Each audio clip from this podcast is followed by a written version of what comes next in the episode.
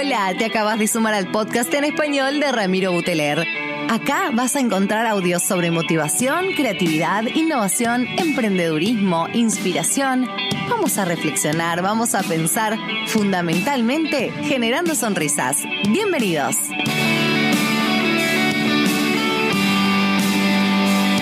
Hola gente querida, ¿cómo les va? ¿Cómo andan? Podcast 120, un paso a paso, transitando. ¿Cómo están por ahí? ¿En qué andan? ¿Desde dónde estarás escuchando? Este ejercicio me ayuda a visualizar eh, la gente, la gente que, me escucha en el auto, la que sale a correr, la que lo pone en la casa, en la oficina, con los auriculares, se lo manda a alguien porque le resonó.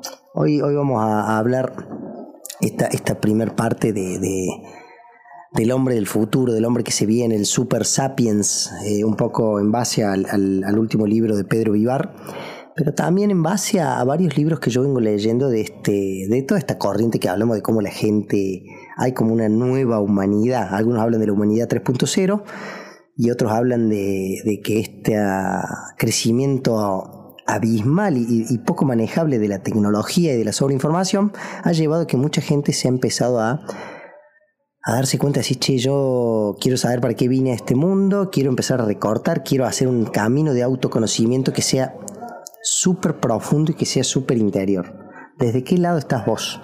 Yo creo que la, información lo que ha hecho es que mucha gente, hay cosas que le resuenan y que al tener tanta gente cerca y el poder investigar y el poder profundizar, em, han encontrado herramientas que los han nos han hecho despertar. Siempre que hablamos, recuerden mis podcasts del despertar, hablamos de esta toma de conciencia o de este hacernos cargo de lo que estamos viviendo, transitando, pasando. Eh, suelo usar frases como saliendo de la Matrix, ¿no?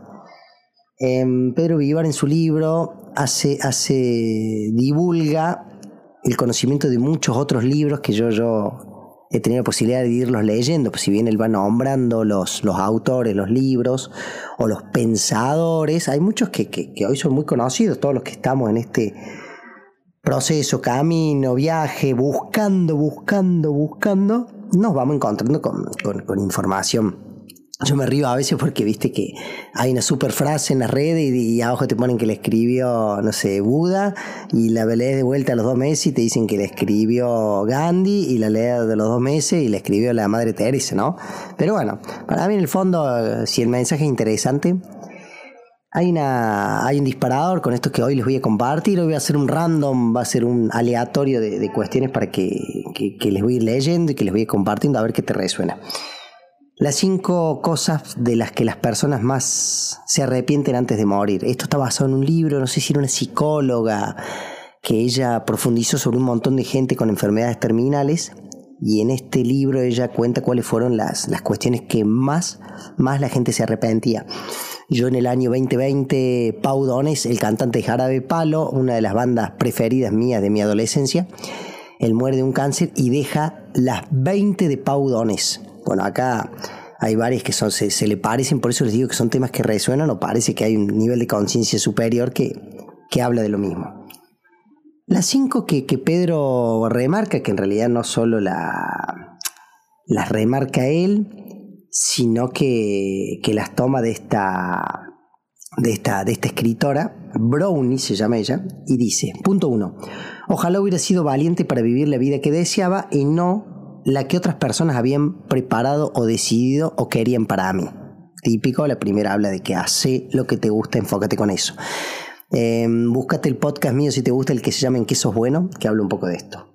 Segundo, no debía haberle dedicado tanto tiempo al trabajo, sino más tiempo a la familia. Palazo, ¿no? ¿Cuántos de nosotros, en la, famosa último siglo que hablaba de, la revolución industrial y trabajar 8 horas, 10 horas por día, más las que duermo, cuando me di cuenta, se me pasaron los mejores años de mi vida trabajando y no dedicándole cosas que tenían más, más sentido en la trascendencia. Tres, me gustaría haber mostrado más abiertamente lo que siento. Esto un poco habla Lucas Malaisi y yo lo comparto en los equipos de trabajo en los que me toca desarrollar eh, cuestiones o hacer mentorías, que es, tenemos que empezar a mostrar más lo que sentimos tenemos que empezar a, sacar más de adentro las emociones que nos vienen traspasando. ¿Es fácil? No, no sé si fácil, pero hay que empezar a hacerlo. En cuarto, no debería haber perdido la relación con los viejos amigos, me hubiera gustado estar más en contacto con ellos. ¿Cuántos amigos, cuántos familiares te desconectas, soltas y, y hasta, hasta no sabes por qué? No sabes qué fue lo que los separó, no sabes qué fue lo que los... Eh, les abrió camino. Lo, lo sienten a esto, lo piensan a esto Em, y la quinta tendría que haberme permitido a mí mismo ser más feliz. ¿Te pasa mientras me escuchas que sos vos el que no te has permitido ser más feliz? Ahora te cambio la pregunta. ¿Qué es ser más feliz? ¿Cómo me permito ser más feliz? Eso, eso del libro de, Super Sapiens de Pedro Vivar me, me, tocó mucho, o sea, me, me pasó mucho. Em, después él hace una, analogía que yo la vengo, la vengo compartiendo. Alguna vez ustedes me la escucharon. Él habla del placer y la felicidad.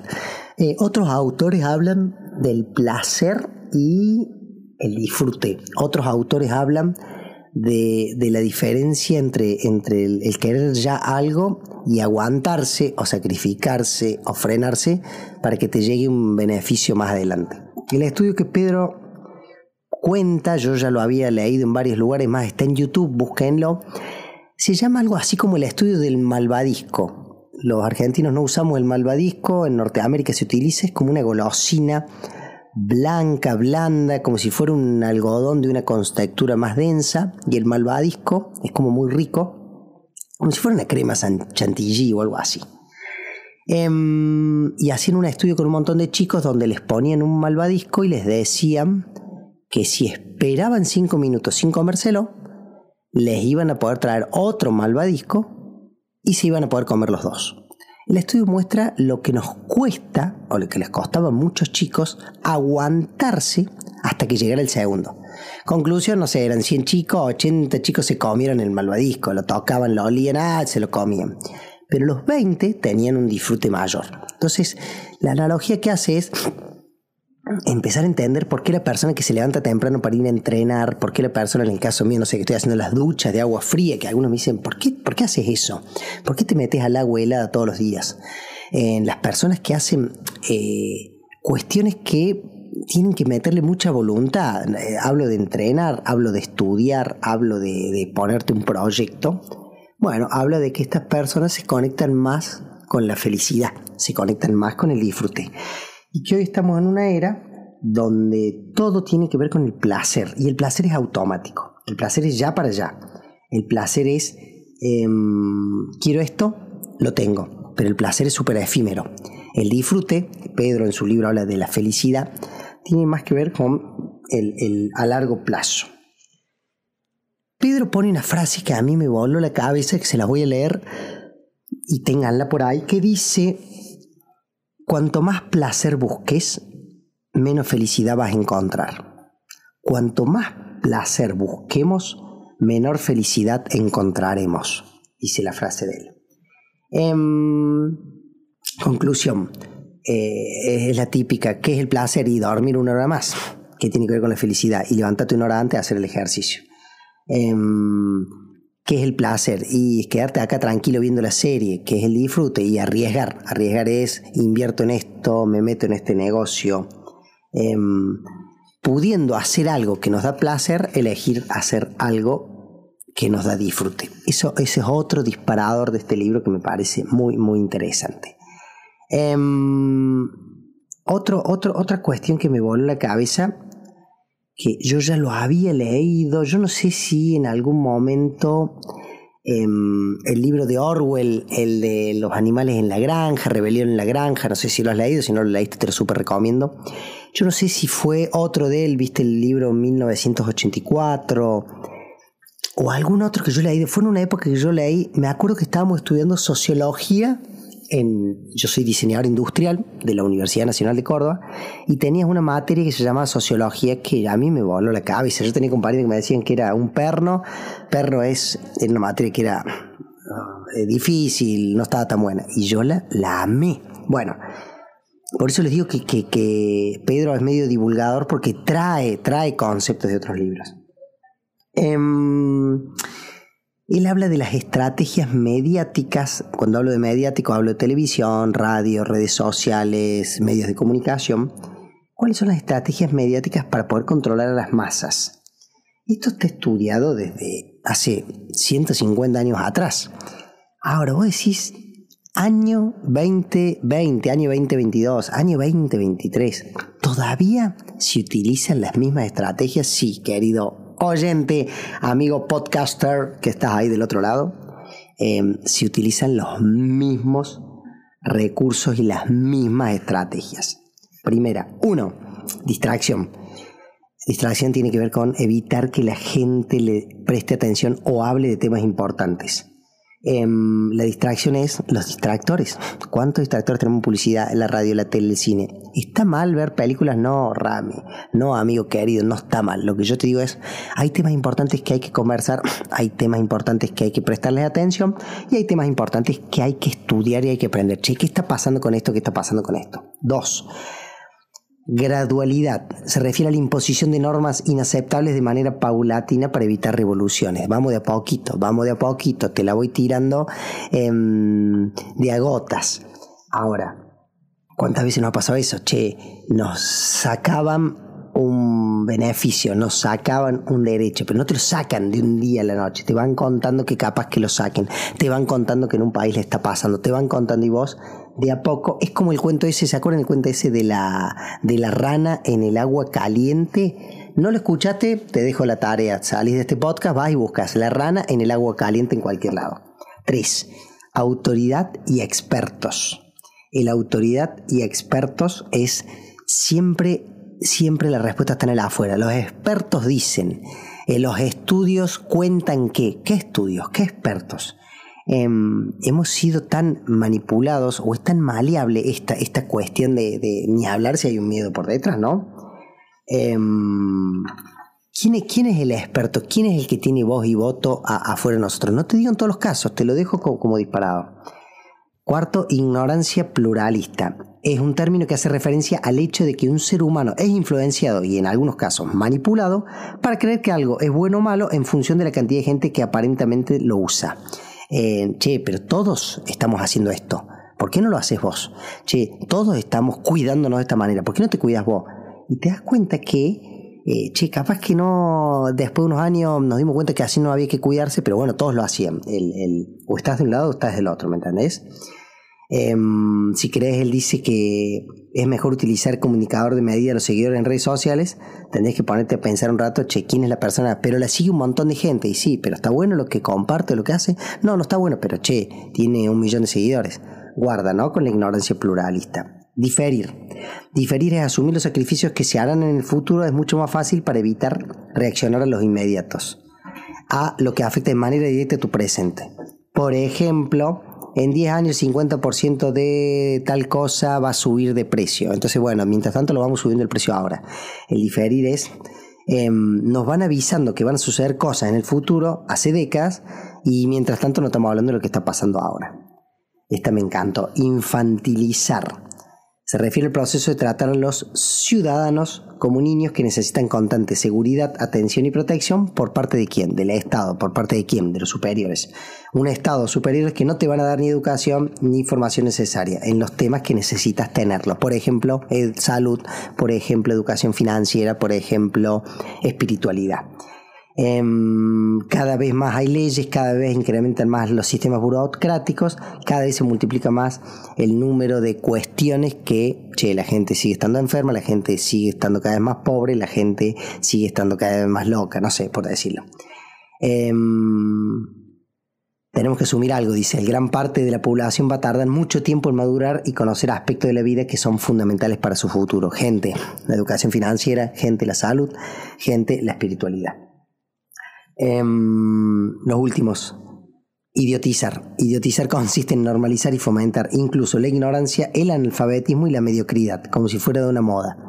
Y acá, acá vamos al hueso. Los reality show, el que el gran hermano, que, que las películas tonto y retonto, estas cuestiones que, que, nos reímos, esta gente que vemos, los famosos que vemos que decís, che, no tienen nada y de un día para otro pasan de ser, no sé, por decirte, ¿no? De una precariedad a ser hipermillonarios, eh, lo vemos en músicos, lo vemos en futbolistas, lo vemos en el deporte, lo vemos en, el cine, lo vemos en las bandas, ¿sí? Poner foco en todos estos, así pone él, poner foco en todos estos payasos para no poner foco en tu vida misma. Penúltimo, emocionalidad hace referencia al fomento de actitudes emocionales en las personas en detrimento de las actitudes críticas, evitando así el pensamiento examinador y racional. Por ejemplo, está bien que te esté pasando esto, pero te pasó por esto y por esto. Ay, bueno, pero déjame transitarlo, déjame, em, déjame por favor eh, poder vivir con esto, no seas tan malo, no seas... Está bien, pero se ha, popularizado mucho esto de que le hablamos al corazón, a lo que yo siento, que es un, poco capcioso y no a lo que, che, ¿qué tengo que aprender de esto? ¿Qué tengo que sanar de esto? ¿Qué tengo que trabajar con esto?